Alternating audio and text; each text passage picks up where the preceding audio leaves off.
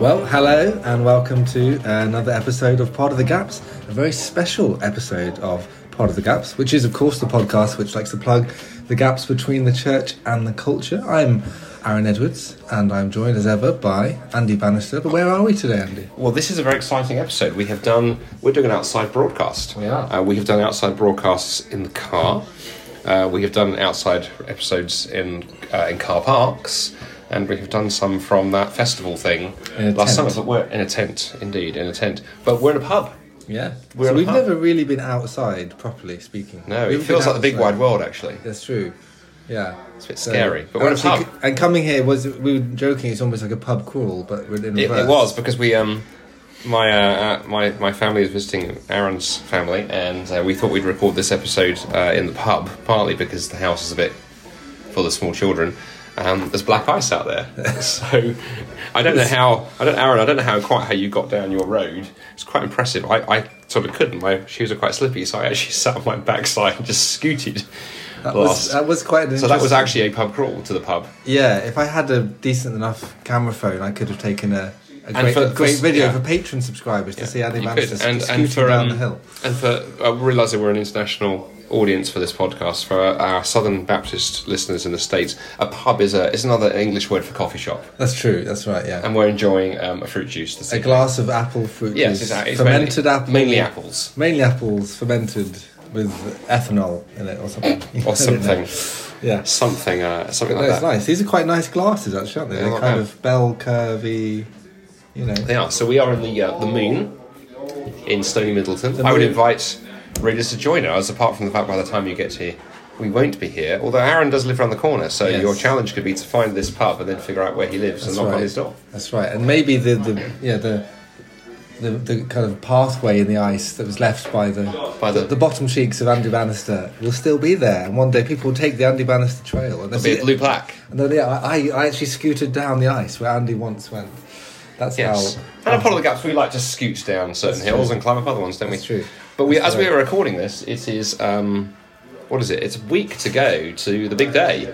It is. Uh, we don't mean the World Cup final. Well, that's tomorrow. Yeah. Um, but we do mean Christmas. That's right. So we thought we'd do a Christmas themed That's right. episode. For people to think ahead for their uh, Christmas season preparations and all the rest of it. Yeah, we did. We thought we'd call this episode "Who Owns Christmas." Who owns Christmas? Because it's something that happens every year. We were saying it, it's almost like a kind of debate that people only care about for a couple of weeks and then they forget about it and then it comes back. So you sort of add to this kind of long body of literature or body of debate that then just immediately ceases after Christmas is finished. So in the build up for about a month, you get this whole thing about how Christian is Christmas allowed to be? Uh, should Christians be annoyed about Christmas being kind of taken over by paganism or by secularism, commercialism? Um, and how much should we be fighting for this? Should we not really care about it because we should be nice and Christian and this kind of thing? So um, yeah, what do you, uh, do you know? Actually, what do you kick us off? Firstly, let's, let's, that's first where we get. That's where we're going to. But Christmas traditions are part of why people care about Chris- Christmas. They are, so aren't they? they they preserve them and they come every year and you associate things with Christmas, which is why people have an emotional attachment, nostalgic attachment. So, what kind of Christmas traditions did you have Yes. growing up, and which ones do you have now? And then I'll tell you some. This is very interesting, and um, I was just slightly distracted by the fact we were in the pub and there's background noise, and they were just playing a lovely, a lovely carol. So, you weren't, what you're, is that you saying you weren't listening to anything that I just Nothing built up there? So Christmas traditions. Oh, well, yeah, it's interesting, isn't it? One of the things that interests me, and I'll answer your direct question in a moment, is also the way that Christmas traditions are. There's this way that you carry on the ones from your childhood to some extent, or certainly we do. Things Yeah. that remind me of what Christmas was like as a kid, and same for my wife. And then you invent your new ones as mm-hmm. well. So Christmas really is quite interesting in that respect. So I'd say in our house, we have a few traditions that I really value. The first is that my, my wife is part Swedish. So in Sweden, Christmas Eve is a big thing. yes. So like if in Germany, isn't it? yeah, so there'll be a big meal on Christmas Eve. So this this year we're hoping to do that with her with her side of the family who live near us. So that's the traditional sort of foods that you would have. You don't do the presents or anything, but you have a big sort of meal, and uh, and that takes a bit of the pressure off Christmas Day. Um, so we look forward to that. That's nice. There's certainly Swedish foods I like. Um, there are more more things than meatballs. Yes. uh, available. The ham, there's a lovely ham that we they do every year. Can I just out. challenge the logic, though, of taking the pressure off Christmas Day by putting the pressure on Christmas Eve? I know, doesn't I, make any I, I actual realised at time. difference. I was like, It's exactly. like- So there's that. We also have small children in the house, so so uh, there's a lot of excitement, and that begins for us. We do the whole stockings on Christmas morning thing. So my wife is it's a big thing. She puts a lot of effort into everyone gets a stocking hung up on the fireplace, and uh, and then Christmas morning we open those together. And, uh, and then the thing we've inherited from my, my family, which drives my kids mad, but I was like, I had to live with it, so you can. Which is you, the whole you get you get allowed to open your stocking presents and maybe one other little present before Mm-hmm. church on Christmas morning, and then the rest you have to wait till after Christmas Oh, dinner. okay. And I always say to my kids, actually, I say they're blessed because when I was a kid, we had to wait till after Christmas dinner Yeah, yeah. and after the Queen's speech. Oh, right, okay. Yeah, Um, I, I remember sitting there as a kid going, "Oh, for goodness' sake, is she finished?" yeah. yeah. Because this year it's going to be the King's speech, which will be Very exciting. So yes, there we go. So we have the food thing and the, and the kind of stocking kind of thing. Yeah. And the other, the other thing I love, the other tradition more generally I love, I lo- absolutely love carols, and so I love I love a really good carols by candlelight. You know, fairly simple. You know, the nine lessons and carols, Yeah. that kind of thing. But there's some some of those carols, the words are so Powerful. wonderful. We were talking just before we hit mm. record. Hark the Herald Angels, saying you know, written by written by the Wesleys, and, uh, then used by George Whitefield. Um, o Little Town of Bethlehem, the last verse of that particularly, I think used when I'm preaching evangelistically at Christmas. So I think there's some wonderful Christmas music, and then some carols. Actually, frankly, I would never weep if I never saw the back of again, which would be "Away in the Manger" is my. Oh. I hate that carol. Sorry for listening to this, folks. You That's like gonna, that. that's gonna get, uh, they're gonna gonna lose. people. Oh, come on, In the the bleak whole- midwinter's worse, I think. Why no? Wait a minute. You've got the little Lord Jesus, no crying he makes. You stick a baby in an animal Yeah. trough with straw, and a cow goes moo in its face and doesn't cry. It's This almost, is Victorian England. You know, it's almost docetic. It almost yeah. turns Jesus into this sort of not really human. Yeah, that's And right. I think, it, I think it actually very. I think it's a genuine theological Yeah, yeah. problem around making Christmas quite twee. Mm. That we've even in the church we have at times prettified.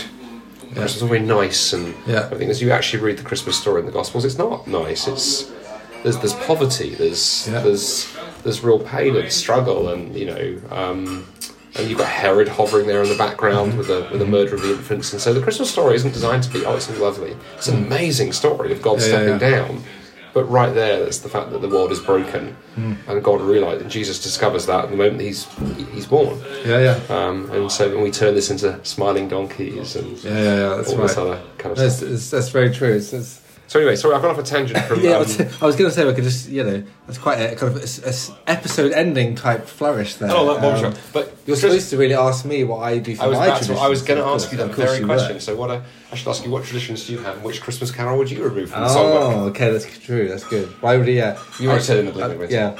Uh, but just having a sip of the apple juice. Um, Very good vintage. very good, expensive apple juice, though, wasn't it? For you know, it's, uh, you know. Um, so we, yeah, I'd say we had. Growing up was interesting because I had the experience of Christmas as a non-Christian. Okay, as a kind of pseudo uh, Catholic. Because went to a Catholic school, and so we had, but you know, so we'd go to midnight mass. That was quite exciting. I didn't know anything about what was going on. You sort of got this general sense of reverence, but didn't really appreciate it in faith at all. So I did, but I did remember the excitement of just being up late, which I think you know, midnight mass did have that kind of appeal, even though it was very boring and you didn't know what was going. on. And you're really hoping to get home as soon as you could. Um, then I becoming a Christian, it was really interesting because I had this strange disconnect between all the exciting things about present opening and food and generally getting stuff and, and having nice experiences with faith, the faith element in, in kind of charismatic evangelical churches where we spend most of our year saying that we're not religious and then and then Christmas comes along and we suddenly get a little bit religious because we sort of have to. We, so we don't just go Christmas is just a day. It doesn't matter. Jesus is with you all the time, and it's your personal relationship. And I always found it strange that all churches will observe Easter and Christmas as festival days, even if it doesn't work with their Well, you ecclesiology. say that. When I was in Scotland, I was in Scotland for six years. We, Oh, course. we yeah, we attended a free Church of Scotland. Church. John Knox. Yep. Very, very sort of, you know, strictly Presbyterian. And what was interesting was our church had kind of liberalised slightly. So, a friend of mine called David Robertson, who'd been the pastor there for 27 years, David had actually managed to bring in little innovations like they they would um, sing some carols. There was actually a Christmas tree. Um, it took them a long time to get a Christmas Day service, Yeah. which is interesting, but but it got there eventually.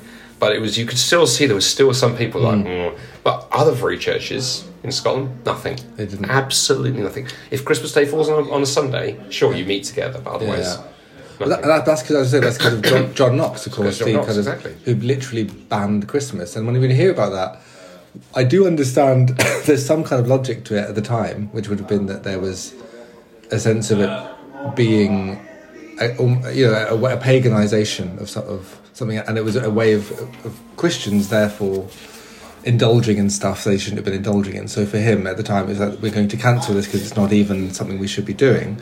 Of course, there's a greater tradition, I would say, of annexing festivals which existed and, and Christianizing them. And so that's why we still have Easter and Christmas and, and observe them in the in the calendar, even though it's Yeah. a bit of a weird. Even though Easter changes all the time, and Exactly, and and more broadly, incidentally, of course, we, we talked in a previous episode where we, when the Vikings came up and we talked about Celtic Christianity and things. One of the things I like about the Celtic Church was it took that even further, and they would often go around and Christianize pagan sites. So a lot of those early Celtic churches in the north northeast were built on the sites that had been a pagan sort of perhaps a spring where they'd been worshipping a deity. So the Celtic Yeah. saints had gone right. Well, let's build a chapel there because people have the tradition of coming here to worship. Hmm. Yeah. So let's work. Let's do an Act seventeen. Yeah, yeah, and, exactly. And the funny thing with it is, is that you so so though, like I said, I experienced the the kind of difference of have being not being a Christian, enjoying the kind of consumerism of hmm. probably latent Christianity in the background, but really it's just about stuff and the glitz and glamour, and then the Christian version of it, where you kind of there's a weird disconnect of like you're going to still observe this religious festival, even though you hmm. you don't know quite how how it fits anymore. But then I've every year since kind of grown in the kind of wanting to go deeper in terms of hmm. why it's good to observe the traditions and even even going back to the stuff that could just doesn't even necessarily relate to Jesus this sounds a bit weird but you can embrace the stuff that's cultural around it and and almost re-christianize it so there's even stuff we did Yes. so, so technically speaking we, one of the traditions we have in our home we watched the tale of Glo- Beatrix Potter's The Tailor of Gloucester the Very good. Amazing the kind of uh, TV version that was Based on real- real based on real events, yes. of course, of course. Rats getting drunk and stuff like that, which is a of strange scene. But it was a lovely, lovely story, and it's not about Jesus, and yet at the same time, it, it connotes something of of the kind of Christmas spirit and Christmas season, which really is inspired still by kind of key elements of of Christianity. Yeah, so it's, it's all yeah. linking back to kind of Victorian ideas of, of Christmas. and You know, Dick, Dickens's. Uh, I suppose Christmas Christmas Carol is Yeah. similar for us. Yeah. In, in some ways, and until you've seen the Muppet Christmas Carol, you haven't really seen the the, the, the, the real version of that. Um, no, I think that's I think that's right, and I think I think the thing I find fascinating now is as we tease apart that question of who owns Christmas. It's tricky in one sense, isn't it? Because because those sort of there's the traditional elements, there's the there's the Christian aspect, and there's the consumeristic piece of Yeah. kind of run together. Yeah. and it's how you it's how you tease those out. But one thing that I find fascinating, you know, you led with a comment, Aaron, as you did the introduction, that every year you seem to get these two stories in the media that clash. You Yeah, get yeah. Christians getting very animated about Yeah. you know, Christmas has been taken over, it's been commercialised. Uh, you know, lots of Christmas sermons will have, you know, been structured around the real meaning of Christmas. And Hmm. I mean, I've done that as an evangelist. Mm-hmm. But on the, other hand, you have secular voices, Yeah. you know, getting very nervous about Christmas. There's a story in the newspaper I came across, uh, or on social media rather, just uh, a few days ago, that you know about how Brighton University, a very liberal university down in the south of England, My has- hometown, your hometown, has. Um, hasn't banned the word Christmas, but literally put a memo or something out to its staff advising people to think very carefully about wishing each other happy Christmas because you know it might be not inclusive to people who are not Yeah. for a Christian background. Which I I actually responded on Twitter and said that's nonsense. I mean I've been working with and around Muslims for twenty years. I have never had a Muslim say to me. They're offended. I know hmm. Muslims who actually celebrate Christmas hmm. in a Muslim kind of way. They wouldn't Yeah, celebrate the incarnation, but to them, they still take Jesus as a significant figure, and they would still, you know, hmm. feel, see no problem necessarily in, you know, doing something for the season.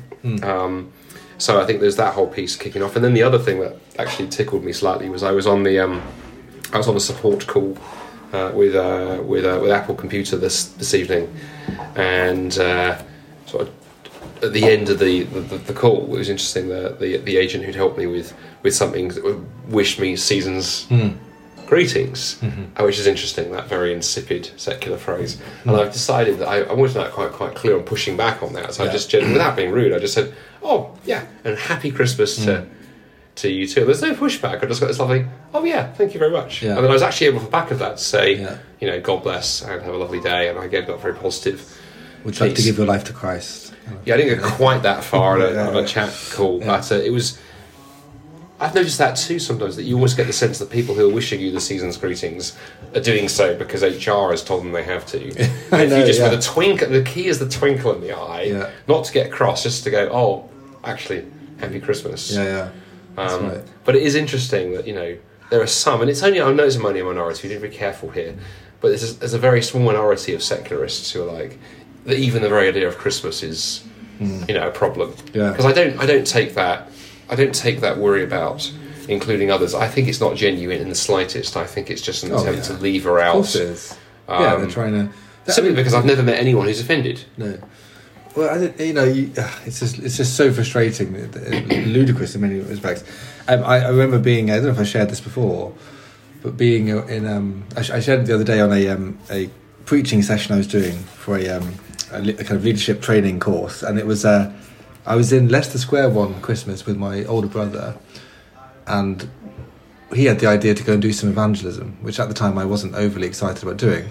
I, I do love evangelism and enjoy doing it, but I think this we were just doing something completely different and he had the idea to do it. So okay, let's go and do it. Fine, um, and we found some Muslims who were doing evangelism themselves. So that this would be great, Fantastic. great to go Great and do. opportunity. And I, what I always wondered was, what do Muslim evangelists expect to happen?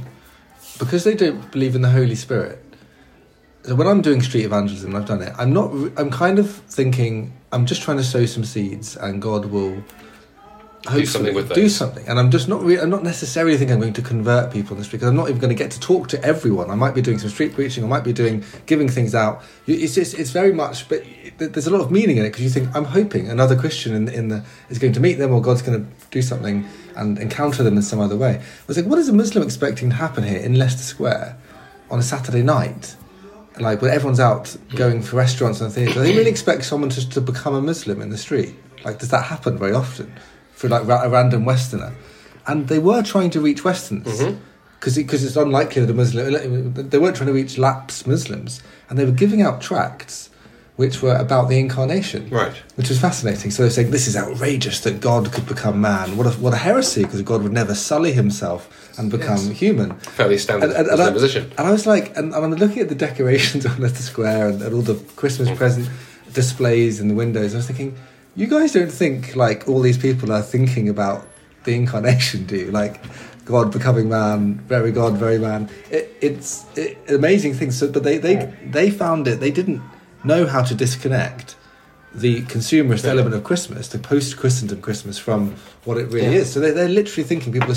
Everyone around here who's Wandering Western around. is thinking about the incarnation, and therefore, if they give a tract out, people are going to be kind of, oh goodness, this is undoing this whole festival. But that's not the heart of it. So it kind of reminded me of the separation. I don't know if you read a, little essay by C.S. Lewis, who um, Who's quoted occasionally on this podcast. occasionally we yeah we dabble in some C.S. Lewis um, on the difference between Xmas and Christmas. So he, you know how people obviously the Xmas greetings comes in and people kind of animate about that, saying we've taken out the Christ literally by making it into an X.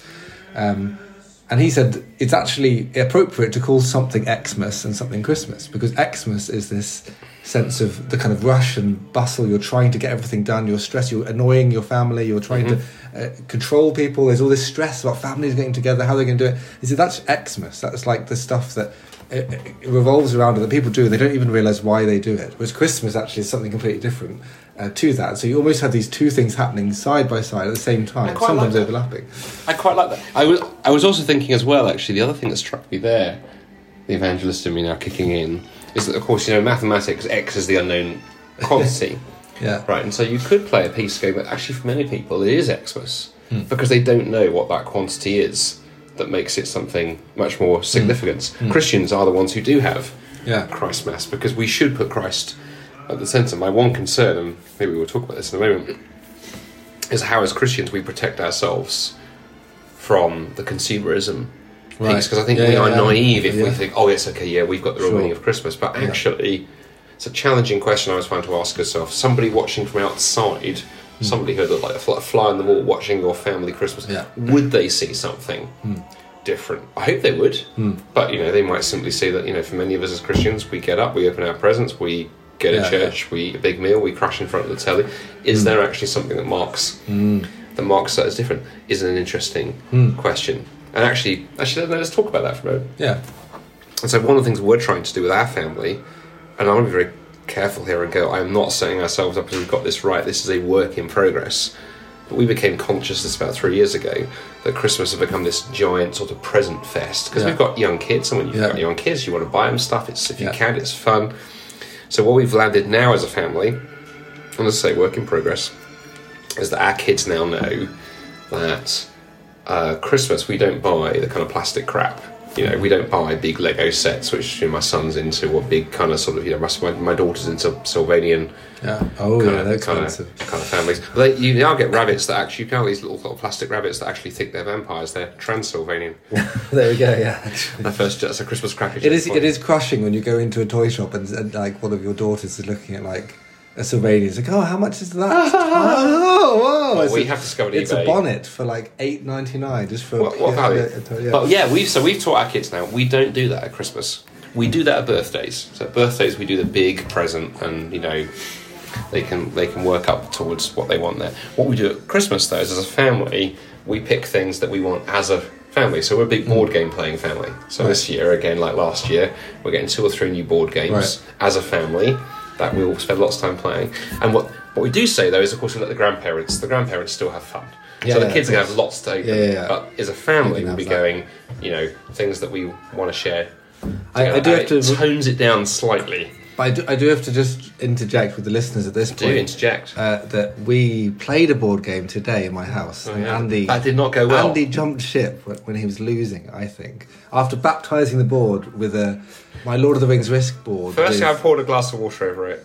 so it was like the Ents breaching the uh, the dam at Isengard. At Isengard, that's right. And um, and then it all started going wrong from there. Really. and then it's just like I, no, I struggle with that game. I have a I'm very black and white when it comes to board games. I either love them or hate them. I have a love I have a hate hate relationship with Lord of the Rings. I'll try and reconvert you another time. I think we'll, we'll, we'll go we'll go at it again. But, That's no, it. but, but I know what you mean in terms of the board. But yeah, what about your family and Oh, yeah, um, yeah. about the the commercialism things? I know this is something you've thought about Yeah. too. How have you managed that? Well, we like we, we, we buy most of our stuff from charity shops, which is nice because you can get you know you're you're. I like to say honestly, I'd like to say that I'm really philanthropic and. It's a, it's the main motivation that we're giving to charity. Yeah. I would be lying. It's it is because it's, it's cheaper and it's you get more interesting things. It's like going to a market and you find more interesting things that way, um, and, Yeah. and stuff you can actually afford. So that's kind of helpful. Um, but it is a nice bonus. It's like an afterthought bonus that you know that you actually you are giving to charity. So it's quite nice, um, rather than just the kind of high street retailers. And and just the, the stuff you know, in terms of value, it just depreciates so quickly anyway. The stuff you usually buy. But I, I think. Yeah, w- trying to recover Christmas from the Xmas version that I had inherited to what to then a kind of thing where like I still have to celebrate Christmas as a kind of cultural person, even as I've become a Christian, but I don't know how to own it as a Christian, genuinely worshipful thing. And because it always felt like you'd have the church service. Some churches don't have church service, as you said in Scotland. Yeah. And you just get on with your the normal Christmas thing. It's almost it becomes a, a time where even Christians aren't acting like Christians, exactly as you say. They, they, their, their day is virtually the same, other than maybe they might say a quick prayer at church. So we've tried to inculcate more of a sense of this is basically building up to it in Advent traditions anyway, because Mm. you're talking about the Advent story. that helps a lot. Um, and then on the day itself, you're yeah you're you're praying through it, thinking through it, and, and not not in a very overly pious way where you're trying to make it very boring for the children, but just in a way where they genuinely understand that the overflow, the lavishness of what Christmas is, even in Christendom's sense of the amazing lights and the, the fact that people want to give loads of presents. There's something that you connect theologically to who God is in His. You know, he loves us with a lavish love. His, his grace is lavish. You know, there's that, that book by Terry Virgo, God's lavish grace the sense that God pours out Yes. and overflows. And so there's something of the exuberance of Christmas, which I think is really, really good. And the fact that people love it, this is probably why you say there's some very mean hearted secularists who want to shut it all down. But really, most people, even if they're not Christians, kind of go, but I really like this festival. And it isn't a coincidence that Right. Jesus is the heart of this very giving, loving, Yes. exuberant, light giving festival. Uh, Just one quote on this, jump in. I mean, you can on. jump in. But a quote from G.K. Chesterton, who, of course, was a very much a larger than life. In every large conceit- guy. in every conceivable way. And he loved Christmas. Well, I He loved- imagine he liked a Christmas dinner or two. yeah, I think he, he celebrated Christmas every day, probably. I think, you know.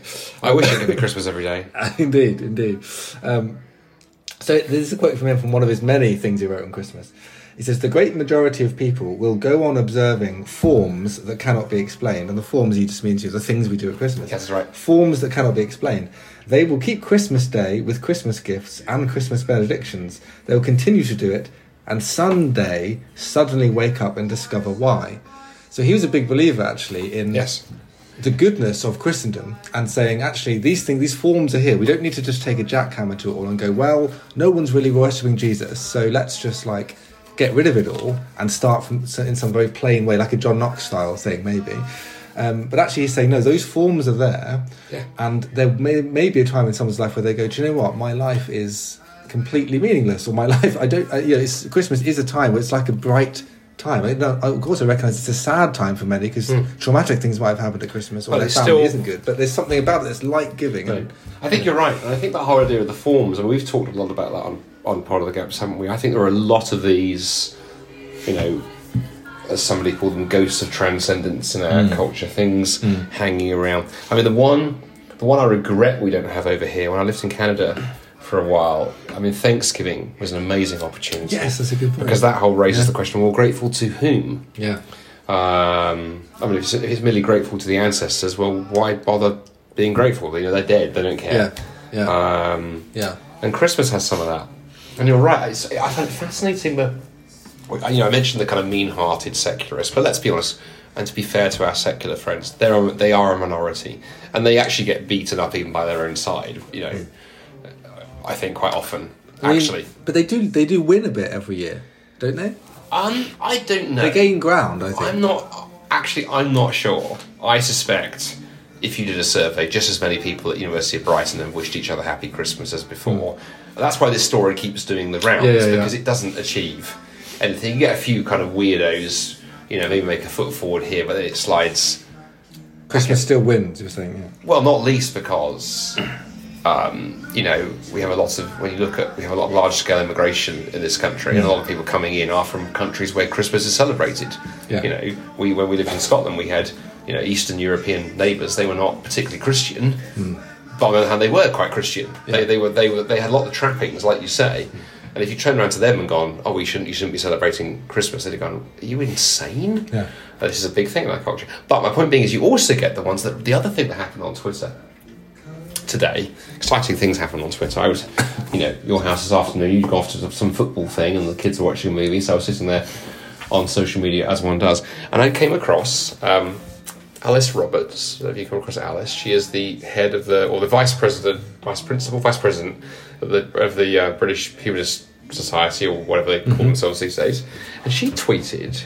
That she loves Christmas carols, but she just found the whole, you know, God impregnating a virgin just ever so slightly odd Right, yeah. kind of thing. So there's very in- interesting incongruity in that tweet. Although I can't, you know, I can't understand it. I find it weird, but I really love the the music, and um, and so whether I'll get a response, I, I, I thought about what to say, and I actually I just I, I I teased slightly. I tweeted. I said, actually, it occurs to me as no odder than the idea that this random bunch of atoms and particles has value and significance, which hmm. I think from other tweets of yours you would you would hold dear, hmm. right? Don't we? Maybe we all believe in some things with a bit of mystery behind them. Hmm. But what was I was just really intrigued that here's somebody who presumably you know could turn around and walk away on the whole thing, just leave it all, throw it all out, Yeah. but is still drawn to that form. Yeah, yeah.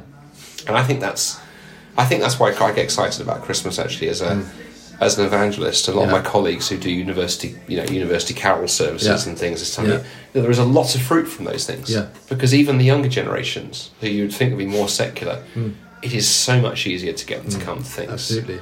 at Christmas. Uh, when when I was working with the Christian Union as an undergraduate years ago, we used to love doing big things for the Christmas Carol service. That yeah, you'd have a big speaker in. You'd um, uh, we couldn't afford Andy, Andy Bannister at the time, of course. His fee was £4.50. astronomical. Four pound fifty for the for the fruit juice. He plus the required a, he required a green room with a full, you know, seven. It's the makeup suite. artists. the- That's right, yeah. No, yeah, but we uh, it was al- we'd always make it for, for we had a season of three years in a row. We made a Christmas video where we did lots of vox pops in um, in town um, and kind of inter- you know, interviewing people about what they actually thought of, of this exact question, kind of what you know what what they thought of Christmas, what were their favourite traditions, and do they understand what Christmas is about? This kind of reason for the season stuff. But also trying to reclaim some of the sense of the beauty they recognise at Mm. Christmas time. Why? What is it about this festival that genuinely is? For considering that you know we've had the recent survey, the census data, which Yeah. we discussed on the last episode. This isn't a Christian country in its in, in actual substance in terms of the people's belief in faith. We've got a very small percentage in this country and in the West in general who are actually practicing Christians. But there's something about Christmas, which is the calendar event of the entire year. And there's something that builds up towards it. People recognize this is a time where you're supposed to be happy, even if they they almost have an obligation to be happy, so they have to plan to be happy. And there's no other time of year that has that kind of draw to the same extent. And like again, just it just is so interesting that we have this massive cultural event, and yet it's infused with Christianity all the way through. And as you say, some of those songs, the carols that people love to sing, they, they don't even know what half the theology means, but they recognise them from singing them as children. And then something about that, as Chesterton says, that can be recaptured. Well, I love you mentioned him earlier. I mean, I love that little moment in in C.S. Lewis in in in the in the first of the Narnia books mm. in, in writing order. Oh, not, yeah. not chronological order. Yeah. So in Lion the Witch and the Wardrobe, remember there's that scene where where winter is beginning to Mm. where the thaw is beginning and the power of the White Witch is being broken. There's that scene where Father Christmas Yeah. turns up Yeah. and there's a little sort of party, and then of course the White Witch comes in and you know goes completely off on one. But what's interesting is you look at that because I love that Lewis was playing with the metaphor there. That you know, there Christmas, Christmas is that sign of light breaking. It's that little chink of light breaking. It drives the White Witch nuts. But it's just the sign that her power is not infinite, and that the cracks are beginning. And I think the challenge for us who love and follow Christ is well, how do we you know, how do we insert, as it were, a, a crowbar into that chink and hmm. turn it slightly to let a bit of Yeah. light in? And I think, I think you do have more opportunity at Christmas. I hmm. think the opportunity to invite people to things at Christmas is easier. It's much, hmm. there's much lower risk level, isn't there? Hmm. If oh, inviting yeah. a friend or a colleague to say, you know, we invited our next door neighbour to the church carol service, and she was going to come until we got hit by you know um, horrible weather in Swindon, and she wouldn't come out, bless her. But she said yes, it was really easy. Um, so I think you know asking someone to carol service is, is easier. You know, with stuff comes up more easily. You know, people find themselves humming along to carols and Yeah. and whatnot. You can get away with more mm-hmm. mm. Yeah. at, at Christmas. Yeah, and I think that's that's interesting. The mm. other reason I think as well, I just think it's fun that Christmas is significant. I mean, obviously more so in our culture than Easter in some ways, which has been covered totally in chocolate bunnies and and uh, whatever. I often like to say to people as well, isn't it interesting that I think I think I would argue that Christmas, the Christmas and the incarnation is the biggest miracle in the Christian faith. Hmm. By which I mean resurrection is a dramatic, but you think what the incarnation is. The God who created everything steps into space and hmm. time and history. Hmm. In fact, I forget who said this. I love this line. and I often use this when I preach. Just say it was me. year. Just say it was so me. it's you. Well, the, it was the it's the idea that that God couldn't make himself bigger to impress us Hmm. Because he's infinite already. Hmm. So what did he do at Christmas? He made himself smaller Yeah. and stepped in space time history. Hmm. So yeah, I mean creation is pretty dramatic, but in one sense that's the God who has all power demonstrating it. Resurrection is impressive, but that's the God who created life demonstrating his power over life. But the incarnation is Hmm. just hmm. when you think what that actually means. Yeah. That the God who made the whole show has now stepped into it. It is mind Yeah.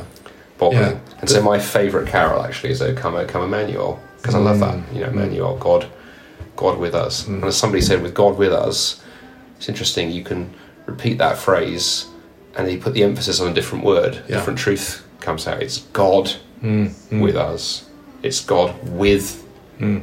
us, and then of course it's God with us, whoever we are. He's Mm. with us.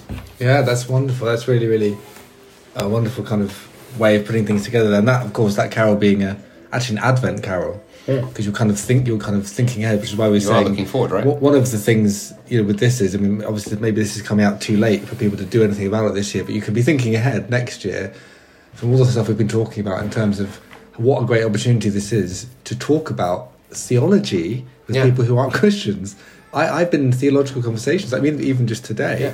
Um, I was at the football thing I was at. I was at my football team's Christmas Christmas meal, and I brought. I always bring Christmas tracts for them. They kind of know. They, there's always a know it's "Ah, coming, here it comes." So I'll come for the kind of bit where they've had a few drinks, but they haven't had so many that they can't actually. Oh, come, oh, come. Christmas tract. yeah. So the Christmas tracts uh, come at a certain time, um, and it's interesting. But you hear the stories because they've had a couple of drinks. They open up a bit more, and you just there's so many people in such you know difficult situations in their life, and uh, I, I think actually recognizing who this God is. They so many people don't know who this God is. They don't know He's this powerful, but they also don't know He's this humble as well and this loving Yes. that he would come and, and come with open arms to greet them, would they would they turn to him? And so, Yes. as you say, the, the incarnation is an amazing. It shows the kind of technicolor element Yeah. of, of how of God is all of this and Yes. more, more than you could ever have imagined. And it's the fact it holds those things together, Aaron, Hmm. because the other thing you and I were talking about yesterday, actually, I remember, is this whole other tangent, which we haven't got time to do justice to, I suspect. But this is also the time of the year when certain churches and denominations decide to go, okay, let's launch the big Christmas campaign to try and attract people. And I remember yesterday we were talking about the fact, maybe we'll put links to this in the show notes. I was struck by the fact that both the two examples I came across was the Church of England and the Methodist Church, and both Yeah. launched big video campaigns Oh, to yeah. invite people to church. Now, the Church of England one is it's actually quite well done, apart from the fact that largely it's taken place in an empty church, and it's you know it tells the story of a wee little girl who kind of grows up in the church. I think we mentioned this before, right? It's nicely done. It's a bit twee, but it's not it's not bad. The Methodist one is all around the idea of inclusion and everyone being welcome, and no matter what your background. I was expecting to see more wrath in the Methodism one, but you know, Yeah, I suspect to see more goth actually in the Methodist one. Right. um, you know, very, very into the kind of because you know the way Methodism is going, it's you know you can you can be anything you want really, and it doesn't really matter. Um, but what was particularly interesting, I actually something I liked about the Methodist one was it, it landed on the idea of all are welcome. And there's something that, despite the fact they've got the wokey stuff on the side, which wound me up, that's actually part of the Christmas message. I do think the uh, the Emmanuel God with mm-hmm. us, the piece they'd miss is the God piece that actually is His story, mm-hmm. not our story. And yes, everyone is welcome, but mm-hmm. we're welcome to come to Him on His terms, and you know then kneel as the shepherds did and as the kings did before the Christ child and go, okay, and so you are Lord and I am Hmm. I am I am not. And if you separate either of those things, you either make God distant and austere, in, as in some traditions, hmm. or you end up forgetting that God is the all powerful creator of the universe and just like our mate. Hmm. Something goes badly wrong. But Emmanuel, God with us, holds those two things together beautifully, actually. And then we forget either one of those at our peril. Absolutely, and I, amen. And that's a, a beautiful way to round this up, really. So, um, you know, those of you who are listening here, or I hope, uh, even in the build up to Christmas, or thinking maybe even ahead to next Christmas, whenever you happen to be listening to this, you might be some crazy person who listens to these kind of things in July. Who knows? But um, we hope that actually it's helpful to think about Christmas and all the traditions that we've been talking about, all the cultural wars that go around it, and the politics that often surrounds Christmas. But actually, getting back to what Andy's mentioned there, the fundamentals about what this really connotes at its, at its kind of root, mm. and, and how we can get hold of that as worshipping Christians and also as evangelizing Christians and, and getting this message out to people, reminding them at a time when they're more likely to be open to thinking about this. And we're piercing, as you say, Andy, piercing in like, like the white witch's spell is being kind of undone. People are being hoodwinked by netflix and, and, and all these things that kind of distract them from meaning and wonder and light and beauty and glory in the fullest sense. And we've got a great opportunity to remind them of of the god who is with us. So um, well that's kind of all we have time for. It's all the It moon is. in has time for i It think is. we must So, be the last uh, people here. Probably, I'm waiting for the bell to ring and, and last orders. the christmas bells to come and tell us to bells go ringing, but uh, and slide back up the hill. But we hope if you've been tracking with us this year as a regular listener, um, we hope that you've enjoyed uh, pod of the gaps. We hope you found it, uh, you know, thought provoking and encouraging and funny and irritating, all in good measure. Hope that you have a wonderful Christmas, whatever you're doing, whoever you're spending it with. And uh, also hope it's an opportunity for you to talk about that faith that you have in Christ if you are a Christian with others. And uh, we look forward to seeing you in 2022. We've got big plans. Uh, 2023 even. That's always goes wrong with anything. We've got big plans for Pod the Gaps. And we won't even see them anyway. But, We won't, you know. we won't even see them anyway. Exactly, we won't even see them anyway. Maybe we'll do the of the Gaps uh, advent calendar next year. That we, could should, we thing, can couldn't invite it? them all to have a glass of apple juice with us in uh, We could in exactly. You can year. raise a glass for all of, of, of Patreon subscribers, we'll do like a big apple juice day or something. That'd be great. Anyway, an, an apple juice day. Yeah. But yeah, have a brilliant Christmas, and uh, thanks for tracking with us. Thanks for uh, thanks for following with the show, and uh, do remember to share it with others. If you're looking for a gift for somebody this Christmas, last minute, simply print out the link to Pod of the Gaps on a card, put it into their their, their, their Christmas stocking. They will they will thank you. the QR code, the spiritual gift. That's right. Yeah, you say you're not going to be commercial. You're just going to be. I'm going to give you a, a subscription to, uh, To- which to a is free anyway. free anyway. yeah, that's right. Anyway, on that bombshell, good night and happy Christmas. God bless. Thank you.